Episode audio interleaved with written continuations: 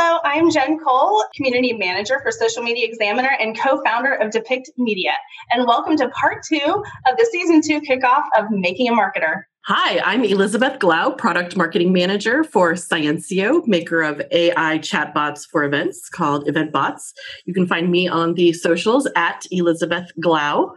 Welcome to Making a Marketer. Hello, hello. I'm Megan Powers at Megan Powers, and this is part two of the season two kickoff.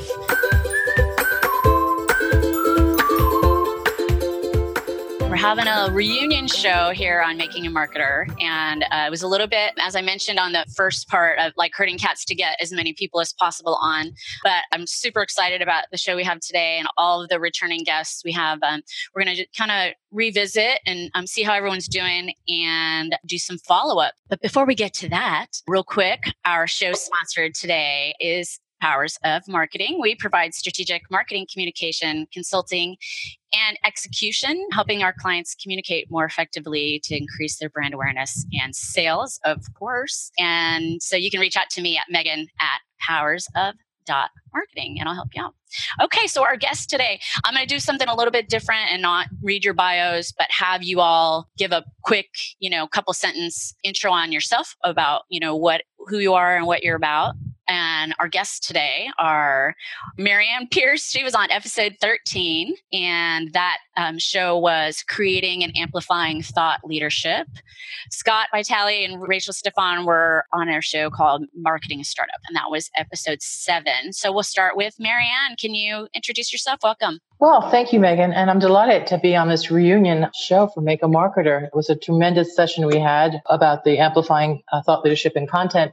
Yes, and I'm Marianne Pierce. I'm the founder and CEO of Map Digital. We have built uh, an integrated platform called Meta Meetings over the last 20 years. We basically service financial service investment banking clients, and we have an integrated platform like I said, many Meetings, that captures all the content that we do a tremendous amount of webcasting. It has a conference website that's issued, digital signage, and badging, all integrated in one platform. So not only do we capture the content, but we also capture all data and then becomes to be analyzed and either to be API'd a push pull data within our client's own proprietary databases, or we'll do the analytics for them. We've extended it further. We have a new business that we're about to announce. It's a new limited liability corporation that we're going for funding called Smart Venues, where we embed meta meetings within conference centers along with some other best of service platforms that people who we love and we've worked in the industry. And they are Grip, VivaStream, which is a data analytics platform that really specializes and fantastic in the event industry. Grip uses AI to match attendees and gives tremendous metadata that matches with metadata that I collect from the content usage. So it becomes really powerful. And then we're also looking at some content marketing platforms, one in particular, Kong Digital that will help us take that captured content and distribute it uh, via social media for content marketing and rather influence influencers and for bigger communities. Right on. Awesome. Okay, Scott, what's up? Hey, hey, how are you guys? Good. So I'm Scott Vitale. I'm founder and CEO of a company called Spigot Labs based out of Denver, Colorado. And what we do is help folks track what they taste at beer, wine, and food festivals. So we put a little piece of tech on their glass or in their wristband and then track what they try as they walk around. So smart. Rachel, bonjour. Yes, bonjour de Montréal. hi, everyone. I'm Rachel Stefan. I'm a snowballer and chief founder of Event Technology, uh, Snowball Event influencer marketing platform and also another hat president of sense of event marketing okay. well welcome I'm, we're so happy to have you all back we're going to talk to y'all cutting edge event tech pros i wanted to ask rachel and scott since our show with you i know a lot's changed for me personally having worked for an event tech startup that decided to go away for lack of a better term. I wanted to see from you guys if there's anything that has adjusted in terms of your marketing approach so, any nuggets of wisdom for successful change that you guys have seen? Rachel, you want to go first? I can guess I can go. I can go first. I mean, lots of positive things happened since last time we spoke. The buzz is still going on uh, about influencer marketing, and especially Snowball is getting a lot of mentions in the, a lot of different uh, industry uh, publications and organizations. We're just short, got shortlisted at the Event uh, Technology Awards recently, so we'll know in the fall if we won or not. So, crossing our fingers, pray for us. I, I think uh, I know also for Elizabeth uh, also are nominated too. So that's always exciting when you get those news that you don't sometimes expect. Actually, uh, speaking of awards, you got nominated as one of the women to follow by PCMA. Oh, yes. Today. So congratulations on that. Well deserved. Thank you. That was that was you know unexpected. Like I said, you know when I see them, uh, somebody tagged, and it's like, let me check what's going on, and I see it's like, wow, that just made my day today. Yeah, for sure. so sure. That's always exciting to get. As far as marketing and changing how marketing uh, we do, I mean, we live by what we preach. So what works for us is really getting influencers in the industry where we wanted to tap into and get access to those audience that want to know about Snowball, about helping kind of build their attendance. So it's mainly working with the actual people, influencers in different circles to get us into the circles we want to get into. and that's been, you know, very powerful. Especially they have to align with what we do. Some of them already talking about Snowball without even us telling them anything about it. So it's a natural fit and they believe in it. So that's where we find the most value and the best result is that, you know, they have to believe in the product and the service and then they kind of talk about it without any prompting. So that's been very helpful and focused type of marketing as opposed to just spraying and praying. Yeah. Well, that's apropos, right? Since your tool is for influencing. Yeah. Exactly. exactly. So yeah. So it's awesome. it's been going very well. Scott, what about you? It's been a busy few months, which is, I mean, that's what you want to hear in the events industry, right? Yeah. So the first half of 2018, we've had as many events as we had in all of 2017. So huge uptick in, in how much work I'm doing and how many events I'm attending. And it's all been really good. The feedback's been great. We actually have our first wine festival coming up towards the end of this month. So previously, my my focus, my passion has been mostly on the beer side and the beer industry. But tracking what people taste doesn't apply to just beer. It works really well for wine or whiskey or food or just about anything else. And so we're making that leap into the wine festival space, like I said, later this month. And also for that event, we're integrating a new cashless payments platform. So people will be able to track the wine that they try and then additionally be able to purchase half and full pours at each of the vendors they visit. Oh, that's excellent. Yeah. Where's the that wine festival? It's here in Boulder, Colorado. Okay, you yep. got to get into Napa. Yeah, Bottle I know. baby. Of course, I know. Start with the small one festivals yeah, that's true. And then scale. I see. I, yeah, I, I totally, I get it. I get it. Very cool. Kayla. So, Marianne, you had in your kind of brief introduction talked about some of the companies that you partner with. So, I'm going to have all three of you kind of cover this, but we'll start with Marianne. Since you've probably been dealing in this space, you know, longer than not only anybody on this call, but probably longer than, than anybody in our on industry. the planet. talk about talk about you know just briefly kind of the history of you know technology companies working together. I was saying my take on it is i think event tech companies are finally playing well with each other but i don't know if you're seeing the same thing and give a brief kind of background on how that wasn't always the case yeah, it's a great question. And I don't want to go into a long history, but you know, technology is relatively new. I mean, you think the internet maybe 35 years old at the most, you know, and really we've been in the space for about 23, 24 years. And we've seen a major arc. And I think that technology companies, and we know that what we created because we had a in financial service and had a very large client for 23 years. So we literally built our way up in a purposeful way. Now, we were under the radar for a long while, but that's how we grew up. And so we kept integrating because we were the only technology provider from IT to actually speaker support, webcasting, everything. It just happened to be that way. So we were used to integration and we were used to doing all of that. But we had to be, it also was a compliance issue, just having one curly haired girl to go after if something blew up. You know, it was great. And then we started looking around saying, I don't want to build anymore because I know what I do really well, tremendous webcasting content. And then we're getting into machine learning and AI and all that stuff. Anyway, I looked at other people who I admired and just started, you know, casting my net, you know, and, and we'll talk, you know, to, to, to Liz Lathan, the, the Hot Doki Mazo, and where you get to start to talk to people in other industry. I know what I do really well, and I'm really humble about that, and I'm really proud about what we do, but I'm not doing AI. And my client wants the people to purposely meet and network and get that, you know, almost, you know, suggesting, serving up. So grip through lots of introductions. That platform's amazing. I'm proud to bring them to my client because it helps serve their strategic objective. We also got to VivaStream, which I knew Nick for years and he kept changing. His platform was always in formation. When I finally saw it, I said, Oh my God, I have a V8. Oh my God, where have you been all my life? So totally embraced because I knew he would play forward much further than my clients were asking. Great. So I think in a way that technology people, we want to solve problems. Most of us do. And we really want to help people who are not technical be successful. So we need to partner and we need to take the big responsibility of integration and not asking the organizer to have a, degree from MIT to figure us out. You know, we need to take responsibility in the industry and we have a lot more fun doing it. Actually, we make everything better and I've had no friction so far. And we've astounded because we start mixing our content and our data together and we're making new discoveries. So I think it's a generosity thing that's starting that whole thing of generosity, partner or perish, and integration is innovation. These are the buzzwords that we we say to ourselves every day. Yeah, I think I think that's the gist of it. I think we have that generous spirit and know that there's enough business to go around and correct blue ocean, not red sea. Yeah. Yeah, yeah. So, so Scott, tell us about some of the technology companies that you've integrated with or you've partnered with. Marianne hit it right on the head. I think you know integrations are hugely valuable both to customers and from a business perspective. You know, when you're building a new business, to have to go out and boil the ocean and attempt to solve for every possible use case is just not very effective, time or money wise. So yeah, integrations for us have been a big key even with some of the big guys. So one of the one of the integrations we built this year was all around Cvent. And so some folks were using Cvent as their ticketing platform and as their attendee tracking.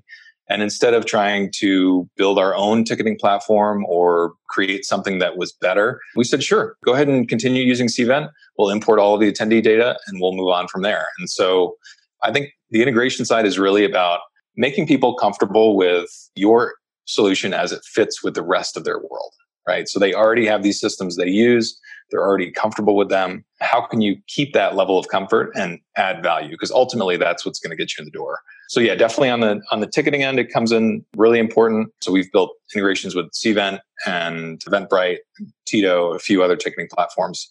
And then, you know, even for these beer, wine, and food festivals that you don't think of being uh, big data sources, there's a lot of backend data that's useful in other places. And so for a lot of beer folks, I get this question all the time. Attendees say, well, you know, I love using your system, but I use Untappd to track all my beer. So Untappd is essentially a social media platform for beer. So you check in all the tastings, you check in ratings or reviews of individual beers. And so my answer to that is really simple. It's like, yep, I use Untappd too. And so when you come to one of our events and you track the beer that you try, there's a button right in our app that lets people check in their taste right on Untappd because ultimately Untappd does a better job on the social side of things, but they don't have a great integration for actually handling, you know, real-time events. So yeah, I think integrations are really a lifesaver in terms of making things easier for building a product and they also act as a really great selling point in most cases. Yeah, that's great. I mean, I think originally, you know, to Marianne's point, I think originally it was just about making it easy for the customer, right? Giving them options and giving them the best in, in breed. And now it's because there's this whole new data piece to it, right? And now it's integrating the data to get, you know, richer insights, you know, for the clients as well. So yeah, good good stuff. Thanks for sharing, guys. So I, I just kind of out of curiosity would love to know personally with you guys what social media platforms are working best for you. And why don't we start with you, Marianne? Oh gosh, it depends on what the conversation is. And I have a good friend of mine named J. Kelly Hoey who has this book called Build Your Dream Network, and she's a. And some of the speakers we work with also have like half a million people on various social platforms, and we do those analytics. We we look at that social media, you know, for some of the, the conferences that like Inspire Fest, we help make their brand in the United States by using content and social media, and a little bit of AI because we had no other money to do anything else, and then we built up attendance, influence I think Twitter is a cocktail conversation and it's great. It has to be pithy and it has to have visual and video and it gets key words across. A longer conversation is a more business conversation and solutioning is LinkedIn. And you shouldn't do more than three or four paragraphs and have as much video embedded as you can in the actual text itself if you can. Because the more content you have, whether it's pictures and, and video, the promise of deeper engagement, the more stats you get. It's like direct marketing, you know, in many ways, similar techniques of direct marketing. I don't use Facebook anymore. I think Facebook has really fallen down. And we're looking very carefully now at Instagram. Instagram's another beast, but it has a lot of good flexibility that has some interesting potentials, especially in graphics. That's awesome. Thank you, Marianne. Yeah, um, video content is on the rise. I'm glad that you tapped into that because it's huge. What about you, Rachel? I echo what Marianne says. I mean, obviously, each platform has its own plus and uh, and minuses, and it has its own reach and different types of conversation happen in each one of them. Twitter it has some pickup when it's really like in the in, in the now and when it's happening. You, you be part of the conversation. You chime into that and uh, and contribute. But uh, yeah, for deeper content, I mean, people are craving deeper content, you know, less uh, fluff and more value. So the opportunity to, to do more on LinkedIn is there and be able to dissect and repurpose the content in the different formats too, because a lot of people have different ways of consuming that content. So whether it's it's written, it's video, it's small lumen videos, uh, different types of uh, chunking it and repurposing it and giving it more lo- longer shelf life gives you a lot more also uh, bandwidth to uh, to play with. Absolutely. Content repurposing can be so powerful. And if you do it the right way, it can really be a time saver for you too. So Exactly. Excellent on that. That's fantastic. And what do you think, Scott? Honestly, for us, we get the most responses from our posts on Facebook still. I think it is sort of moving out of the mainstream, but in a lot of ways, people are starting to use it more for events and more for keeping track of what their friends are up to. And so I think some of those pieces really drive a lot of interaction on Facebook. And so talking about events that we have coming up and encouraging people to buy tickets and sign up ahead of time, those are all things that seem to work really well on that platform. Personally, I tend to lean more towards the Twitter side of things just because I think in the developer world, which is kind of where I come from, there's definitely more of a presence there. So I think kind of reaching out to to meet new people, um, Twitter tends to be a great platform for that but sort of engaging with my existing customer base, I spend a lot more time on Facebook. Um, yeah, Facebook is great for events. So good for building up the hype and, and, and even Eventbrite integration, selling tickets, it's absolutely perfect. So yeah, there is still a place for Facebook.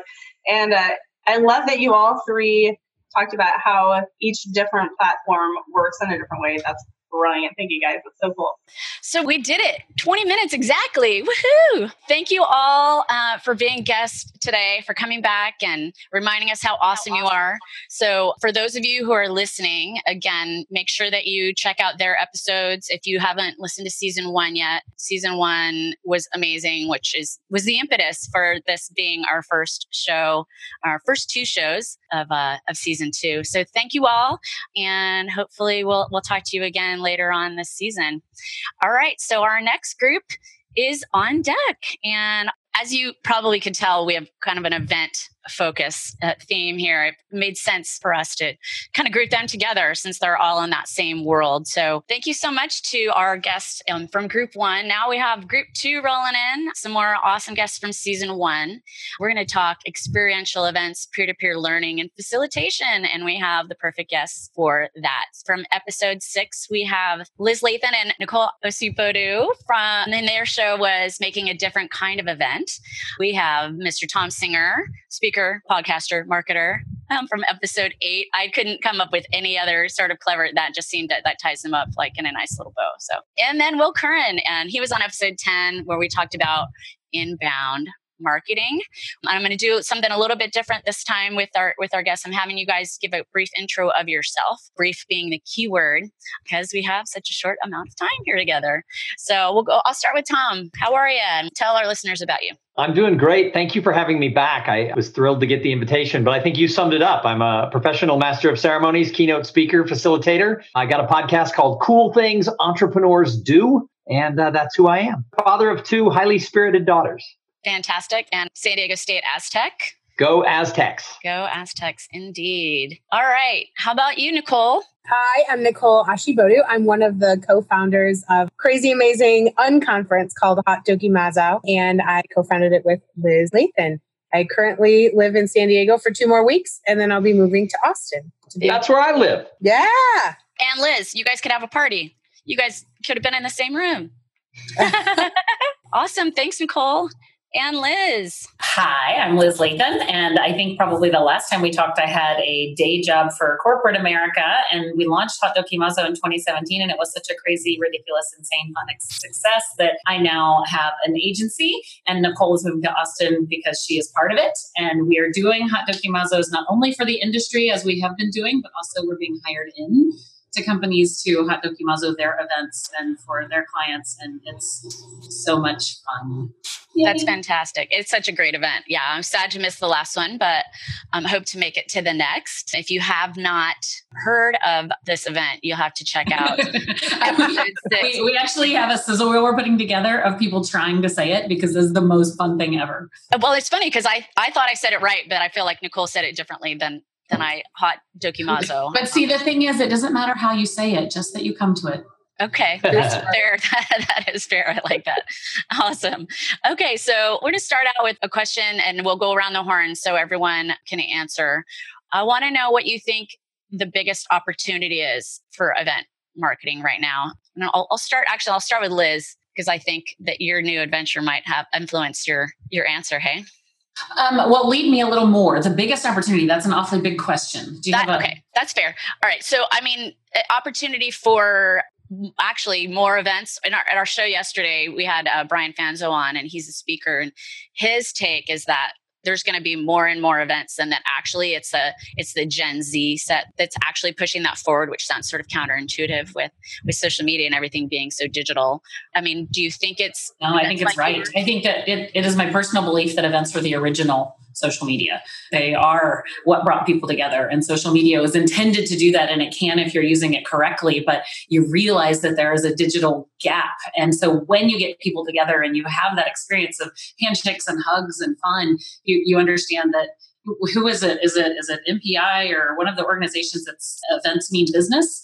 and it's real. That's how you make the connection. So I think it will explode. I think that the biggest opportunity is for people to truly, truly connect the events not just ROI, but actually for pipeline and revenue so that the budgets keep flowing, so that the events keep happening. And then it is our job as event professionals to ensure that the actual organic, genuine connections are the environment is right for those connections to happen.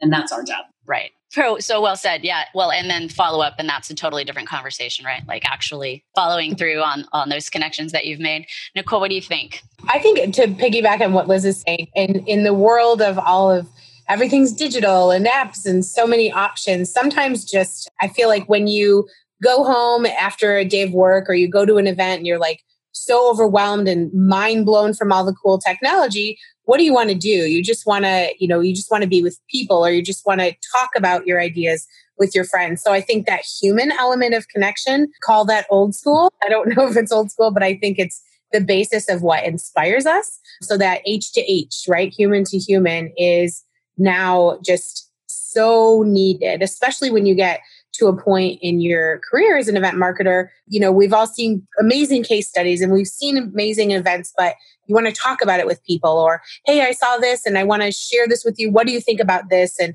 even just human like we start our conference with hugging we call it the welcome attack like was said and you know that element of just human to human interaction and just that basic level of connection that you need with another person i think that's the most powerful form of event marketing that there is because it has to start there so we did a whole conference all human human so that's kind of what I think is the biggest and most exciting thing. I love that answer. Well, if you haven't listened to episode 17, that's basically human marketing. That's the that's the topic. And we talk with bryan and courtney kramer who have bryan kramer wrote the book H to H. So it's all that's like, I, I love that because for sure it starts, we're marketing to humans, we're not marketing to businesses, right? I mean, there's, it's the people that work within them. So I love that answer. Tom, what do you think? Well, I think 10 years ago, if we think back, every conference we went to had all these social media tracks and everybody was so excited. Oh, it was Twitter, it was Facebook, it was LinkedIn, it was all these things, and it was going to change the world. All of a sudden, you were going to be able to be connected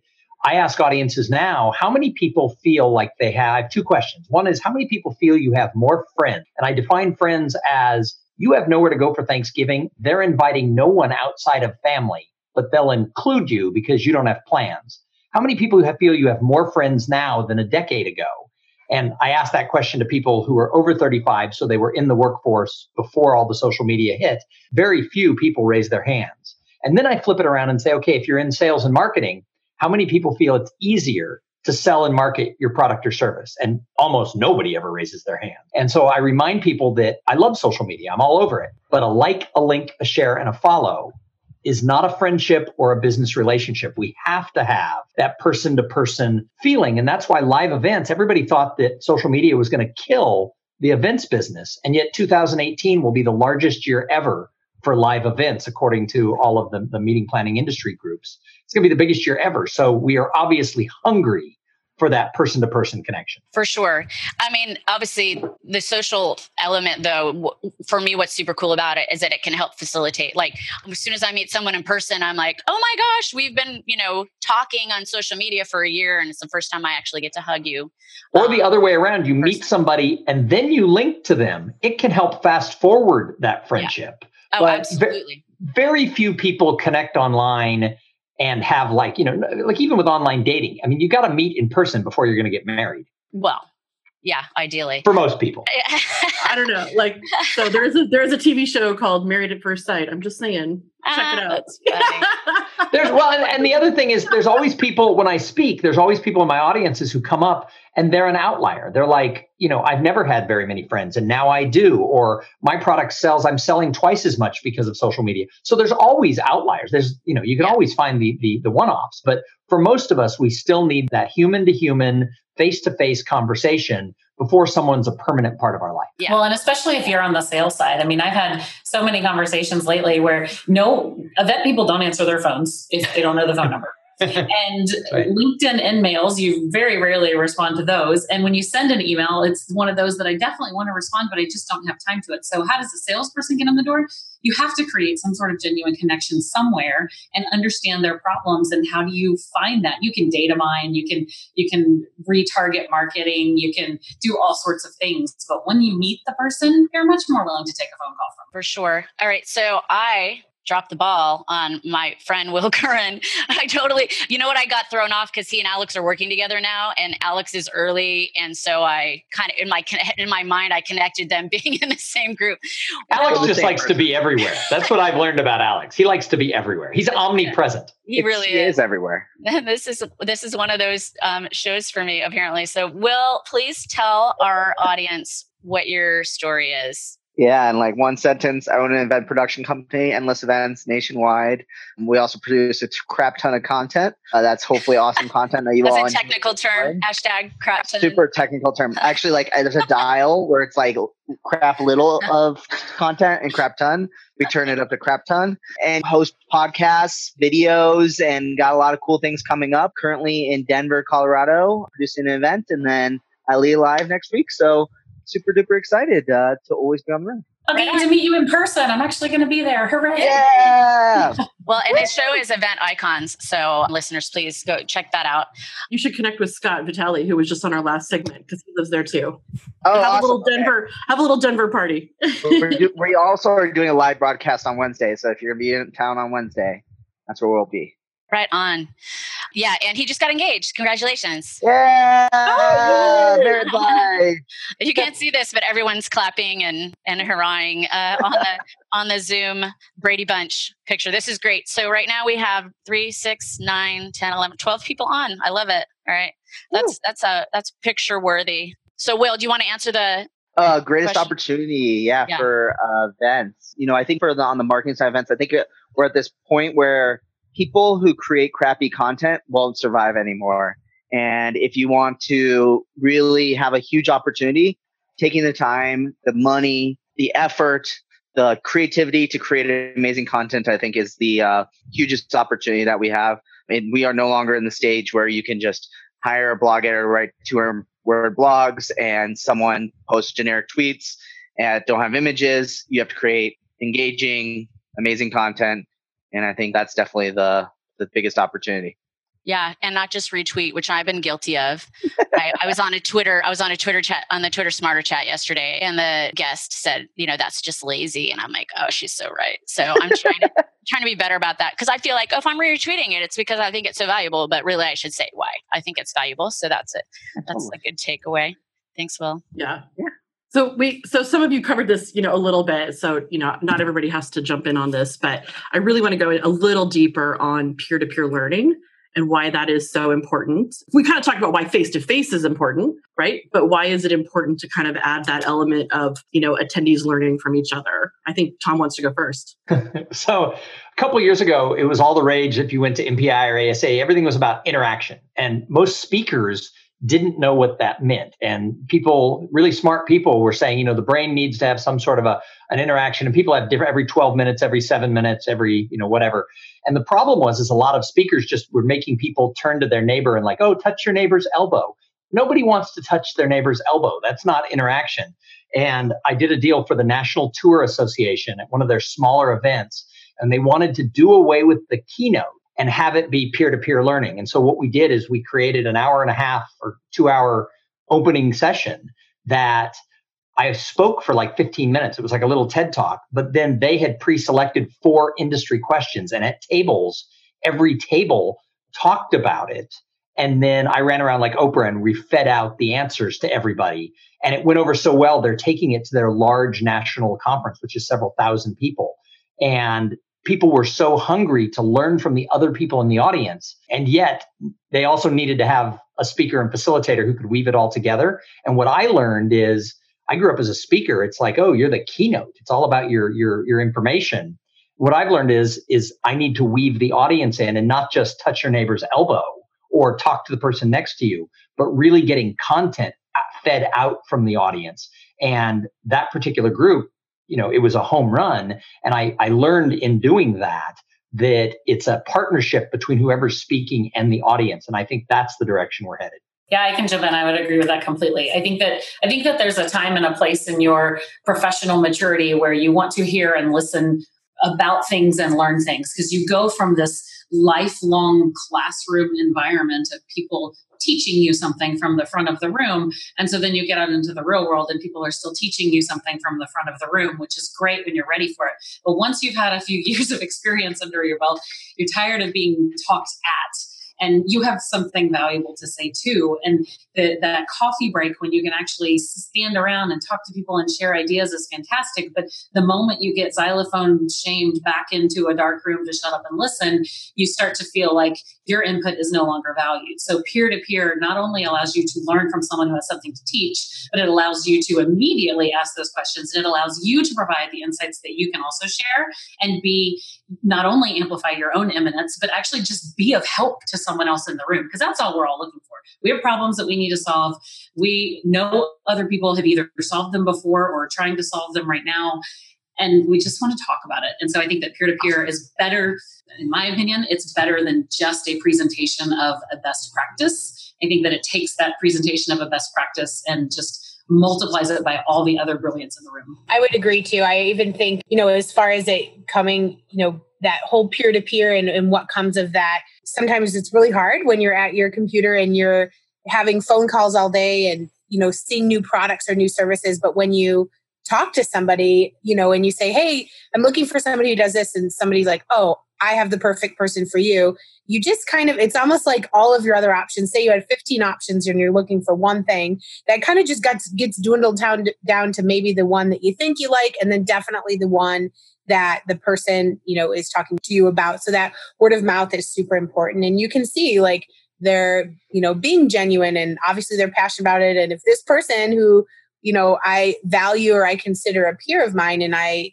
think is legit or trust or whatever if they like it then i better you know go and check it out. And that is it's hard to do over the phone or even in a video conference but just something about that human connection during during the coffee break is is really powerful. So really quickly, let's go around, um, and I I would just like to know what is the number one thing to consider when hiring a professional facilitator for your event. Let's start with you, Liz. If we're talking facilitator, then I believe their primary role is to create an environment that permits openness and sharing and then get out of the way. I think that not be the one leading things. They should be setting them up and then removing themselves from the conversation so people. That's awesome. What about you, Nicole?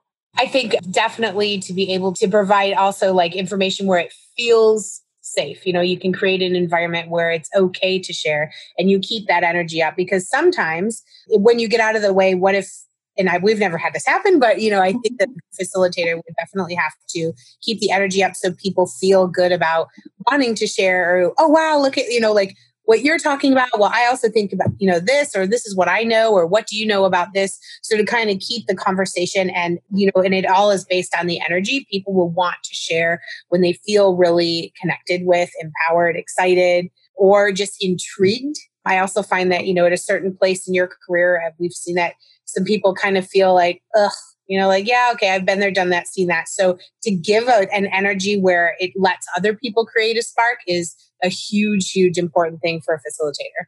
Absolutely. Yeah, perfect point. What do you think, Tom? You know, from my standpoint, because I am a speaker and a master of ceremonies, and, and that falls into being a facilitator oftentimes, I think they're two very different roles and, and not everyone can do both. And like when you're the keynote speaker, you have to have, and I don't mean this like it from an ego standpoint, but there's a little, you can't really be a speaker without a little bit of ego. You're the star of the show. You're the one who's leading that as the performance. When you're the facilitator, when you're the facilitator, it's about the audience. And yet, I think that Nicole hit it right on. It's about energy. Not everybody can facilitate people think, well, I'm not a speaker, but I can facilitate. Oh, no, not necessarily, because you have to have that energy level and you have to be able to give them the stardom. However, you have to be able to take control because sometimes you get that person who wants to hear themselves talk and you can't shut them down. Because if you if you put down an audience member, the audience will turn on you as the facilitator. So if you have to take back, you've got to be a person who can command the room while at the same time giving up control of the room, if that makes sense. Yeah, that is a pretty solid dif- differentiation there. And then finally, what do you think, Will? I'm going to choose like a left field kind of very specific thing, but I think more facilitators need to work, know how to work in the round so we can do more center stages because I think far too often we, everyone just does the traditional theater and then everyone facing one direction, but doing it in the round is so much more fun. And I think more people need to know how to do it. I Spoken like a true AV guy. yes. well, and I've heard of speakers turning down gigs because it was in the round because they weren't comfortable with their back being to the audience. I have a lot of peers who won't do it. I have a lot of peers who won't do it if the room is set up with bean bags or things. They don't want that. They want a very traditional thing. I like to play. I like it when it's different. Yeah, for sure. All right. Well, that went too super fast, right? Like it's, you know, we're firing away. And so that's the end of our second group. Y'all are welcome to hang out. We can try to break Zoom if you want to stay on camera, but I know everyone has busy days. So I appreciate your time. Thank you, Tom, Will, Liz, and Nicole for joining us. And now our third group. Da, da, da, more, we're talking more uh, event stuff, but this time I want to talk a little bit about using marketing for your crisis communication. So, a lot's happened in the last year since we've spoken with these guests. And so I kind of want to dig in a little bit. But first, I'll introduce them. We have from episode five, it was marketers on event marketing, and that's Alex Plaxen and Nick Borelli are here. And then Dana Lynn Menegas from episode nine, exhibiting as part of your marketing strategy. And I'm going to have you guys give a little blurb, introduce yourselves rather than me doing it. Welcome, welcome. Alex, you want to start? Sure. My name is Alex Plaxen. I founded a company called Little Bird Told Media. We do social media strategy for conferences, trade shows, events. And one of the things that we also do is educate the industry. And uh, one of our main focuses over the last year has been developing content and education for crisis communications or events. So yeah, we'll get into that. We'll talk about your about your program before we're done for sure. All right, Nick, welcome. How's it Hi. going? Good. I'm uh, in between trips, so this is a, perfect opportunity. Yeah, I'm a consultant and a speaker. It's definitely not we. It's it's m- myself. I have negative passion on managing people. Zero interest in it. I'm awful at it, and things That's that I'm awful at, I don't do. So uh, negative passion. I've never heard that. That's fantastic. If I'm in a room with somebody who doesn't have passion, I just walk out of the room, and that's why I'm not really a great manager. I have no ability to coach them, but I can empower people who are already passionate to figure out how to do the things they need to do. And that's it. I focus exclusively on live events, and uh, it's the only thing I've ever done. Right on. Dana Lynn, welcome. Thank you, Megan. Uh, I am Dana Lynn Menegas, and I am the managing editor of Corporate Event News, which is an online publication for corporate event professionals. I spent 20 ish years of my career planning corporate events and marketing them. So I get to write from my experience.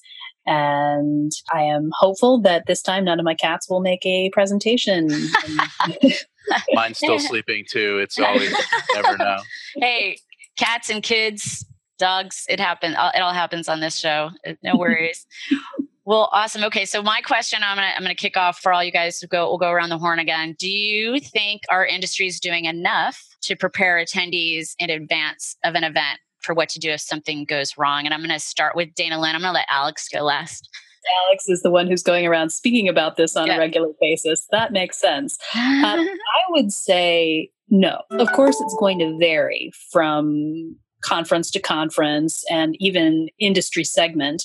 But overall, I think that a lot of event planners and managers and organizers don't understand everything that needs to be done. And so, therefore, they can't let other people know, let their attendees know in advance. Yeah. Well, and I think there might be some sort of like an element of, well, if we, if we bring it up, then people are going to be nervous about it like if we say that there's a potential of this happening that that you know even despite what happened in vegas last year i still think that like i was at BottleRock and in the middle of this field and i thought where would i go and i looked in the book and there was no information for exit plans or who, where to go if something you know nothing and I, so i you know i made my own personal plan but it, it really drove home for me the fact that event organizers are not are not doing enough they don't know it themselves, then they can't share it. But I, I, think that a lot of it is also how much information should you communicate and where should that information live? You don't want to send somebody a, a book that says, here is absolutely everything to do, but right. you should at least put all that information together and maybe have it on a website that's only available for the potential customers or have it somewhere where they can access it. Yeah, for sure. What do you think, Nick? Uh, I've been spending the last, let's say, year listening. I'm not really talking about this that much. I am talking about the fact that it's important, and I'm talking about the fact that you have to understand basic parameters of things like sit reps and you have to understand that you're not going to be able to have the answers to every problem but you need to have a solution to when problems come what's the hierarchy. Real you know um, loose loose ideas but i've been spending this year listening. I feel like it's vitally important and even though my role as a marketing strategist, first and foremost, more so than a communications person, is to help increase reach and trust. I do believe that the reach and trust are still part of this, and I think that you know it plays into it. But as I've been listening this year, I've seen just terrible excuses on digital marketing. Even I'll give you an example. During, as you brought up the, the Vegas shooting, uh, Alex and I were kind of like hanging out online and seeing what people were saying, and the next couple days afterwards, which I think was is an impetus for a lot of like he he moved on this and really literally took and made this powerful. There was a, a wedding planner conference that I was watching that was taking place at Mandalay at the same time and they didn't they went three days without mentioning it. And not the hour not here's what you should do three days. Meanwhile that same night this is about six days before IMEX America came out they put together maybe not night in the uk but they put together this is you know it's business as usual there are plans we're, we're keeping our thumb on the pulse anything changes well you know. And they were on it in order to make you feel like you as an attendee knew that they were not shying away from this, that they were active and they had a crisis team that was paying attention. It's that was the span of let's call it six hours. I was like, this is there and quiet, and this is a week from now and active. So it really depends on who, just like anything else, what your planning is for A, B, C, and now we have probably into D uh, through Z now. Right. So Mr. Alex, who has created a class, right, for MPI. Tell us tell us what you think. Yeah, so I'll I'll mention the class uh, later on, but basically there is a disconnect, and I'm glad that we're talking about this on this podcast because based on my experience and the research that I've done, there is a extreme disconnect between the event organizers and the people who are actually there on site on social media who tend to be the marketers and no one knows whose job it is to communicate when something goes wrong. The majority of events, the people in charge of their social media are their marketing team. That marketing team is not trained and they do not know that it is part of their job, that crisis communications is part of their job. They're not talking to each other, they're not creating plans, They're not being trained on how to communicate. They don't know who the spokesperson is supposed to be in the event of whatever crisis it is. Not all crises are created equal. Not every crisis is going to be life threatening. Right. Um, not every crisis requires the same spokesperson. There are going to be different spokespeople depending on what happens and what you're responding to. Also, not every crisis requires a response. This is all stuff that we need to be trained on and we need to be talking about as an industry. It's one of the reasons why I've partnered with MPI to develop a certificate program for them. It's a six hour course. And it is not a mistake that the first time that we are presenting this is at IMEX America in October, pretty much the one year anniversary of the Vegas shooting. So we're going to be doing that on Smart Monday at IMEX America. And that's the first time we're going to be offering this new course. But we need to be talking about it, and no one is talking about it. Absolutely. Yeah. And I just kind of rang to me when you said not everything needs to be talked about, but sometimes things happen in other places and then and you need to talk about them. I don't know if, um, if you guys were at WAC when the when the shooting happened in Orlando and it was real quiet that morning and people were talking about it on social like is anybody going to br- mention this? You know, is anybody going to talk about it kind of thing? So I, I think not everything needs to be talked about, but you definitely need to think of the sensitivity of the people that are in your audience and especially as people who put on events and work in venues venues and i mean this is a this is a huge thing. So thanks for putting that class together alex. I'm looking forward to seeing uh, great things come from that. I think Jen had a had a kind of a follow up question. I don't know if the question got answered or not, but I'll give her the chance to ask it. Sure. Um, we can go ahead and put this out here because I'd like to hear what the rest of you think about this. So many times when people are in crisis mode, that's exactly what they do. They go to social media channels um, looking for answers. So, how do you portray to brand how important it is to you know already have the best messaging in place uh, for when and if that uh, they actually do need to address a crisis head to head? So, uh, Alex, why don't we kind of start with you and then we'll go around again. Yeah, so part of the training that I'm working on is how to develop holding statements. A holding statement is um, something that is fairly generic. It can apply to many different situations. I think one of the things that we run into a lot of times is what is the messaging and is this approved already? There's a lot of red tape. There's legal teams we have to, you know, come across. We all want to cover our own butts, so to speak, legally and not put anything out there that could get us in trouble or our organization or our brand in trouble. But you're right, people go to social media first. That's where they expect to get information. So by developing holding statements that can at least hold people off for you know 5 minutes while we figure out what message we want to actually get out there you know having something that's there is important because there have been studies that when someone goes to who they view as the authority figure on where they're supposed to get the information from, and there's nothing there, they don't stop looking for information. They start going to other sources and then get misinformation. So it's very important that you're the first to be responding and also that you're active on social media prior to the crisis so people mm-hmm. know that it's not a dead account and that that's where they should be looking for information. Absolutely. Uh, brilliant points. Dana Lynn, what do you think? Yeah, well, I agree. And I definitely think that the misinformation and the proliferation of misinformation is dangerous. Uh, that can turn into a witch hunt if somebody is sees something that says somebody might be a suspect in something and they just assume they're guilty. And that can lead to all sorts of unpleasantness. But I think it's very important for brands to be prepared in advance and to communicate out what those channels are going to be so everyone knows where to look. And even if you're not planning to, say, make Facebook an official communication channel, put on Facebook. If you are looking for information, go to Twitter, go to wherever that channel is. So no matter where people are looking, they will be directed to the right place. Absolutely excellent. Thank you.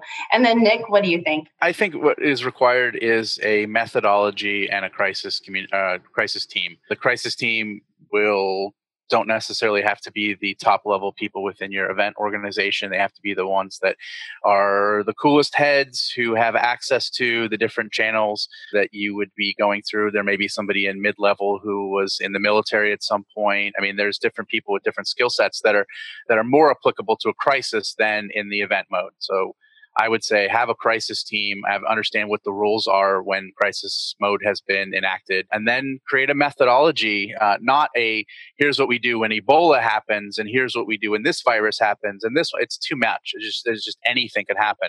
So methodologies like again, military uses situation reports. They ask. Uh, what do you know? What don't you know? What do you need? What do you need to talk about? And what are we planning on doing next? those types of flexible methodologies allow you to at least organize your thoughts in a way that makes it about action and not simply speculation. And it also shows right out in the front where the deficit of information is in order for you to put that out there as well. So I, I really just think it comes down to planning for the infrastructure, not planning for the thing. Awesome. Thank you guys so much for that insight. Those are all excellent points. That's great. All right. So we have one more question for you. And just, you know, maybe a little bit of a shift because you all have your finger on the pulse of, you know, marketers doing events.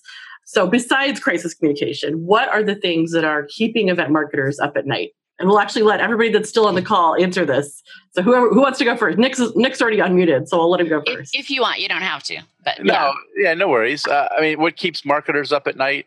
Probably more channels, more noise, lower budgets. And fortunately, with as many new opportunities there are to spread a message, it's not like the budgets are increasing accordingly. Like I'm working on a conference right now that wants to increase by 15%, and it also has about a 25% reduction in marketing. And I'm like, well, so uh, I think really it comes down to ignoring the technological trends and really focusing on whatever the core of your event is and how it serves a community in order to then just put all your chips down where where you can as opposed to feel like you have to be so multi-channel and so everything for everyone. You don't have to be on snapchat you know stuff like that Woohoo! Amen to that. Alex disagrees, but Megan and I are happy about that. I mean, you could, but you, uh, but if you don't have the budget and the time and the bandwidth to be everywhere, then you have to start cutting some of these things and focus yeah. really where, what gives you the highest ROI. And that means a greater attention to your attendees and listening to them and listening to where they're at and where they're not and being present, but really focusing on your goal and your mission more so than trying to be all things to all people and increase the volume of the noise, it's just you're not going to break through. Cool. Who wants to go next? I will. I do agree that you don't have to be on Snapchat. However, however, your attendees are.